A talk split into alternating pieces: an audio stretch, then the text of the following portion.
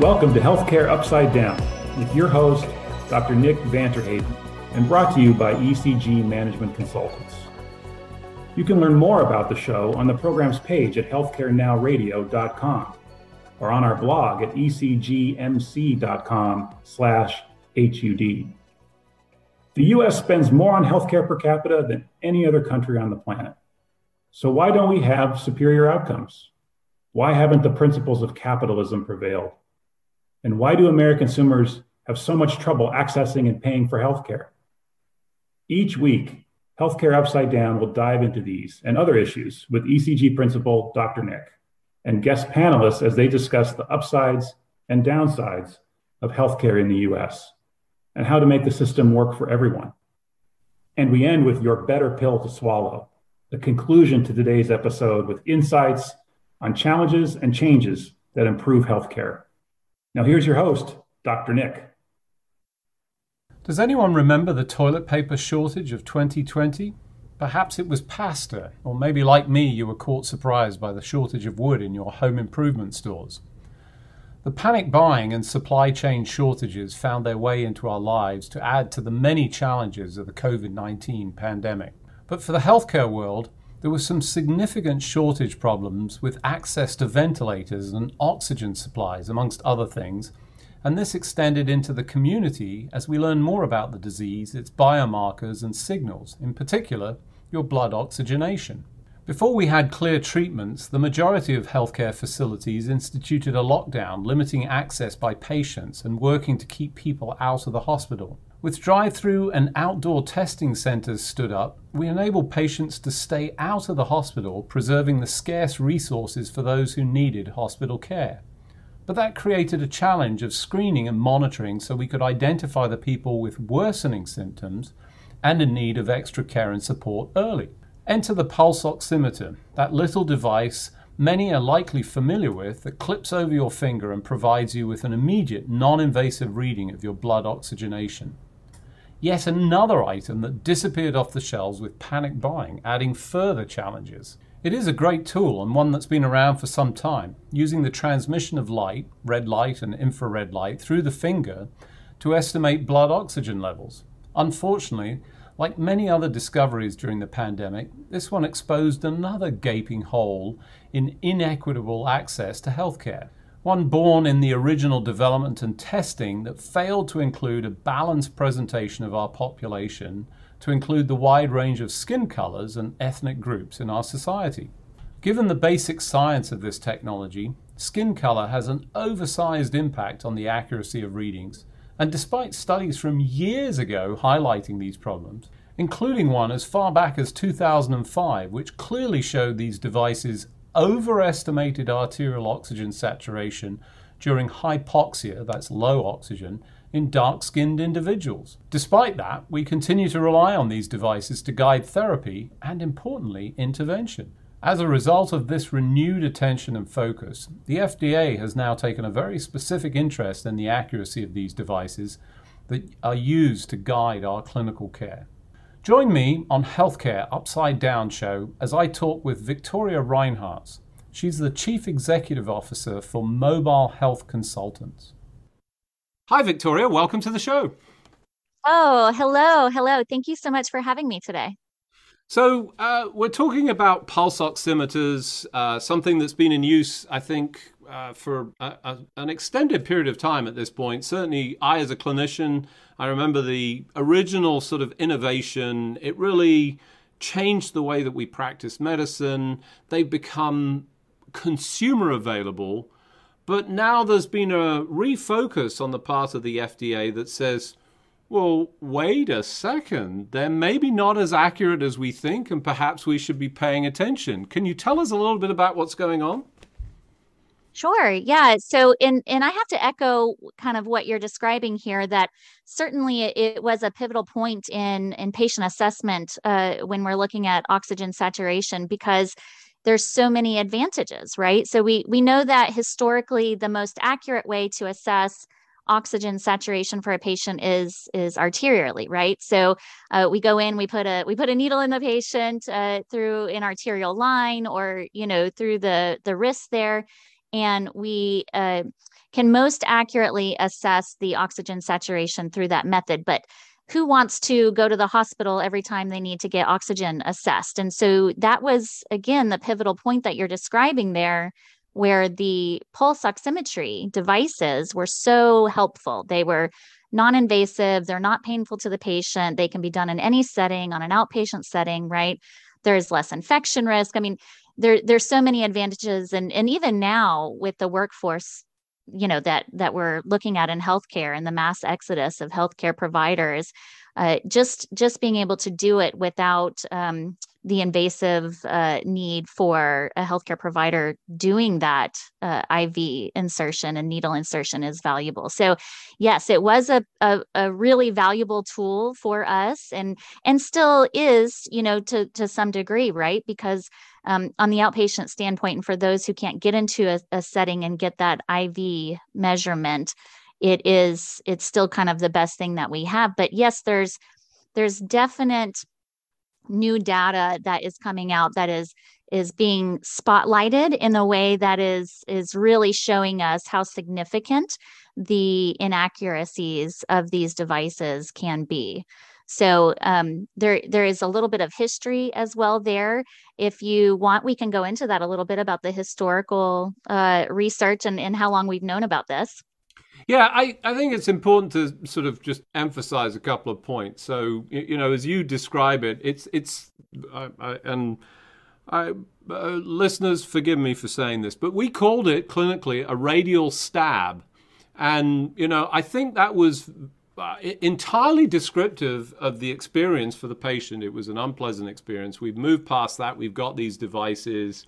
I think it'd be helpful to understand how it does it. You know, there's a little bit of magic. I think most people recognize them. They flash with this red light. How do they work? And tell us a little bit of the history. Yeah, so we know these little devices, they kind of look like this little square, square tech looking thing that goes on the end of your fingertip. And so what this does is, you know, you kind of pop it open, you put your fingertip in the groove of the device.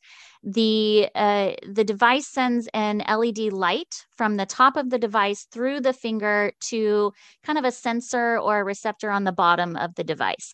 And so essentially it's sending this light through your finger, and the light is getting absorbed by the hemoglobin in the blood through the fingertip. Based on the percentage of the light that's getting absorbed by the hemoglobin, this can tell us a lot about how much oxygen is actually attached to our hemoglobin in the blood. And the device then does a calculation based on how much light is absorbed and how much light is not absorbed to give us an oxygen saturation.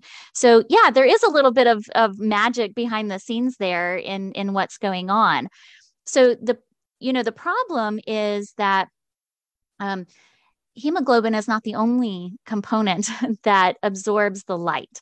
So, you know, we now know, and actually we've known about this for years and years, that darker skin pigments also absorb the light, and that the darker a patient's skin, the pulse oximeter essentially is kind of overestimating the amount of oxygen in the blood. And so we're now getting inaccurate results from these pulse oximeters.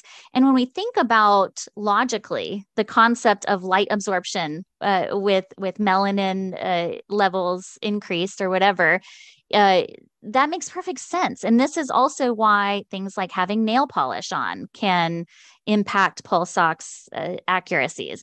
This is also why, you know, poor perfusion or the presence of dyes on the skin, or, you know, there's a lot of different things that have also been associated, even jaundice, right?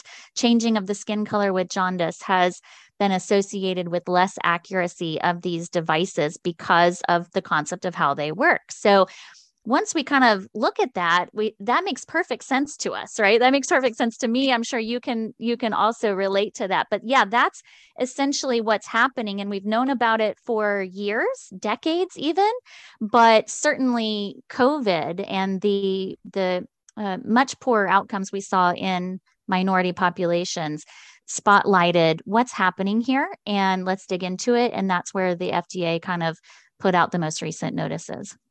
Yeah, I think great sort of explanation of that experience. And, you know, I think the important point to highlight here is in the development of those devices, which went through an FDA process as everything does, you know, we're making clinical decisions. So there's an oversight. They gather data. And I think this is true with many, many instances of therapies, particularly drug therapies, where the cohort of patients was not representative of the cohort that's actually being treated or using those devices. And what I'm essentially saying in a roundabout way is we didn't have representation from those minority groups in the data set. So we were misrepresenting, not deliberately. I think, you know, there wasn't a deliberate intent here, but we're now realizing that that's been the case. We've seen it with gender as well, and we're seeing it with these minority and darker skin, that it has huge impact here. And in the case of COVID, obviously it highlighted something because we did something different. We went into the home, right, and asked people to assess. So rather than coming and filling the overfilled emergency rooms, where that's where we would do this, was saying, in fact, you couldn't buy a pulse ox for love nor money. It was like toilet paper. They just disappeared off the shelves. But people that had them, you know, could do that. But it was misrepresenting the data, right? This is correct. Yes. So, you know, the thought behind these devices going through FDA approval processes, et cetera, while that's all well and good, we have to remember that the requirement for minority populations for medical devices, I think it's like 15% minorities is all that is required for clinical trials and, you know, data collection of the accuracy of these devices, which in most situations, or in my opinion, for sure, my clinical opinion, that's not enough, right? And we're seeing the aftermath of that. And we've known about that, again, like what you're mentioning with gender disparity and minority disparity in the testing of medical devices and medications as well. So, you know, certainly that's accurate. And there are strategies that were put in place with the pandemic that, you know, really helped to create some solutions around this.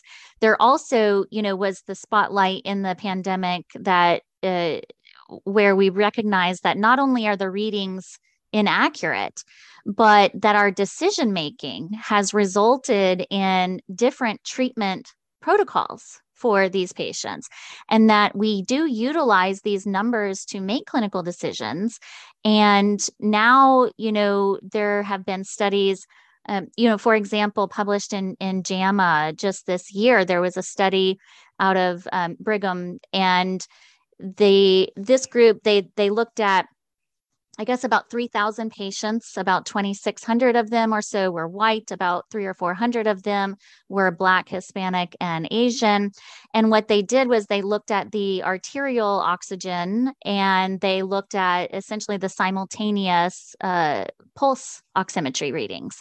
And But for a second, I just think it's important to understand this. So in this particular instance, this study, if I'm interpreting correctly, they measured it using the pulse oximeter that people are familiar with, but then correlated it with an actual physical measurement, the radial stab, as I described it, for 3,000 generous people who obviously allowed for this to take place. Is that, I want to be sure that that's true.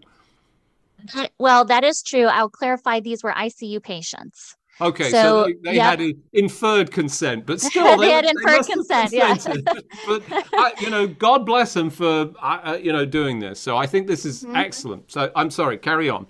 No, important distinction. Yes. So yes, they looked at the comparator between what we know as the most accurate reading done through the radial stab, and they looked at the concurrent pulse ox reading, and they found that, you know, Black patients had a higher pulse ox reading than they should have had.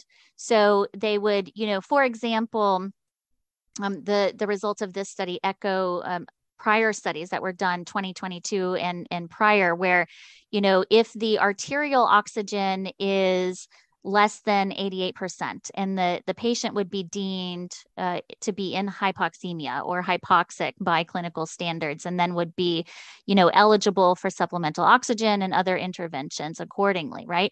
So if the arterial oxygen is less than 88%, we would hope that the pulse ox is also demonstrating that. And yet 3 times as many Black patients, as an example, had readings that were still 92, 94, 96% on the pulse ox, when in actuality, they were below 88%. And so, there's a significant impact to health outcomes there. And there was the finding, from this study published in JAMA, that, those patients did end up receiving less supplemental oxygen. So now we're talking, they were hypoxic, the readings were not measuring that. They got less oxygen in the ICU, right? With the healthcare team there surrounding them. And, beyond that, there are additional studies that showed in COVID that these false readings were correlated potentially with less receipt of COVID-19 therapies like remdesivir and dexamethasone. And so really, this has potentially contributed to different treatment outcomes in minority populations. Such an important point. And, another tragedy that was exposed as part of this, because people fortunately consented, participated in these trials, folks actually paid attention to it. And as you rightly point out, we've known about this based on the studies and, certainly going back as far as 2005, that, this is data that we were aware of, but it wasn't elevated. This is not unusual in healthcare. It's certainly not unusual in medicine. It can take 15 to 20 years or more for things that we find, understand in science to actually permeate and, influence actual behavior. So, again, to be clear, this is not deliberate intent to apply different therapies and induce a poorer outcome in these minority communities. It's a result of data that is incorrect and through something that we knew but was not generally understood. I think has been elevated. The FDA has obviously taken an interest. That's good news. But for the benefit of folks thinking about this now, how do we approach this? What can we do? Because we're not going to fix this immediately. It's going to take some time. There's obviously some work going on to do that now. How do we approach this? Well, I think as clinicians, we're always looking for objective data to help us treat our patients, right? We feel a lot more confidence when we have objective lab values and things that can support our decision-making process. But this is a really perfect example of that, old school adage of you need to treat the patient, not the number. And that has really been, the approach of a lot of teams within the pandemic. I'm going to segue a little bit just into what my industry is. So my industry is the mobile integrated health and community paramedicine industry, which is essentially an industry where we have in every community underserved patients who are unable to access the healthcare system. They can't drive, they don't have insurance, they have dementia and can't navigate on their own. Whatever the issue is, they can't access the healthcare that they need, and they kind of end up in this cycle of calling 911, transported to the ER, hospitalized over and over, and they get stuck in that very expensive pattern.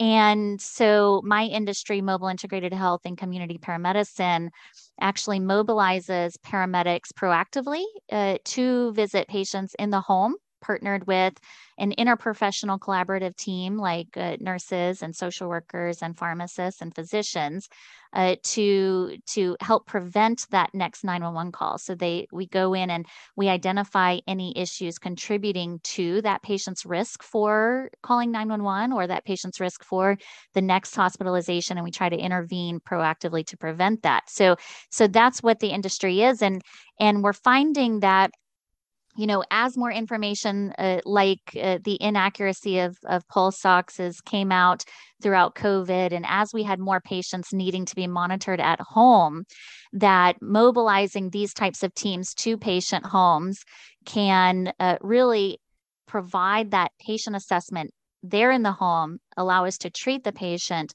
not the number, and really is also a much more personable way to deliver healthcare.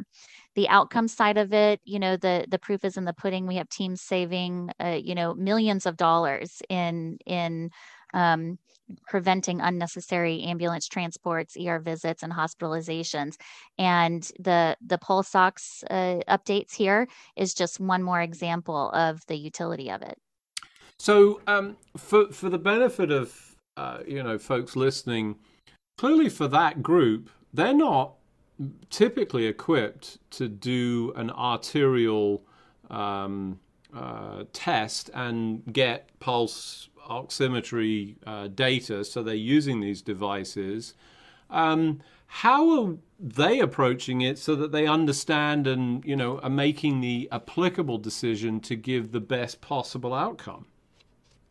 Yeah, I mean, I think that when we're looking at a patient that is hypoxic, that the oxygen level is really valuable, but it's not the only component of patient assessment which can demonstrate hypoxia, right? So they would assess a patient as typical for, you know, kind of a full review of systems, and that's essentially where they get the value. They're not out doing a radial stab, so to speak, in the field. They're using the clinical decision-making processes based on the other clues and the patient presentation to help make that decision. And so, you know, it's going to be very exciting to see how not only this new model of healthcare, you know, mobilizing these teams into the home are leveraged in the future for minorities in need, et cetera, but, you know, how future technologies and research being done in this area can help supplement that with getting the right tools for our minority patients. So FDA's jumped in, there's a focus, there's obviously raised awareness. I think importantly, as you outline, it's treat the patient, not the number. I think something that we understand but don't always apply. I mean, we have a tendency when the monitor's beeping, we pay attention to the beep, whereas the patient may be actually saying and doing nothing, but is giving us tremendous amounts of data. So this increased focus, we're now looking at new models, new ways of approaching this, obviously trying to gather enough data so that we can create models that are more appropriate. When do you think we're going to see some benefit from that? And, you know, what do you think is coming?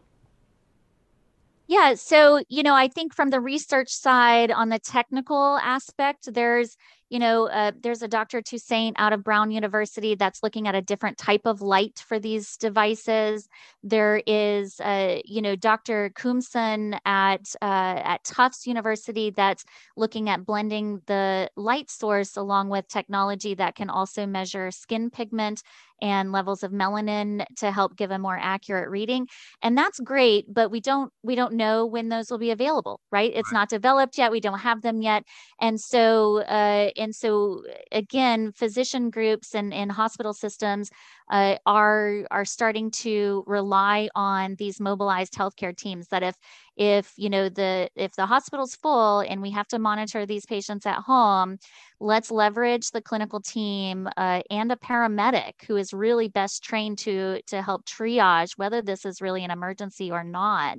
And let's leverage them in the home. And there is already an immense amount of data demonstrating the value of that. And I'm certainly happy to provide you some additional resources if any of your listeners want to follow up and talk more about that data and what that looks like and all the different areas across the United States and globally where we've seen that impact. I'm happy to provide you some links or connection details for me.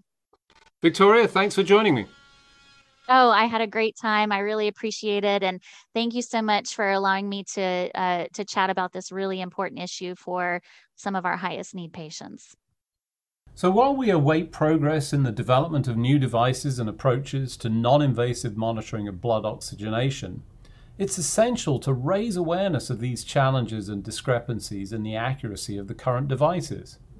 The data has been clearly demonstrated, but the insights are not widely known. Unfortunately, not an unusual problem with healthcare innovation and advances, and one that requires more work to accelerate the bench-to-bedside speed of knowledge.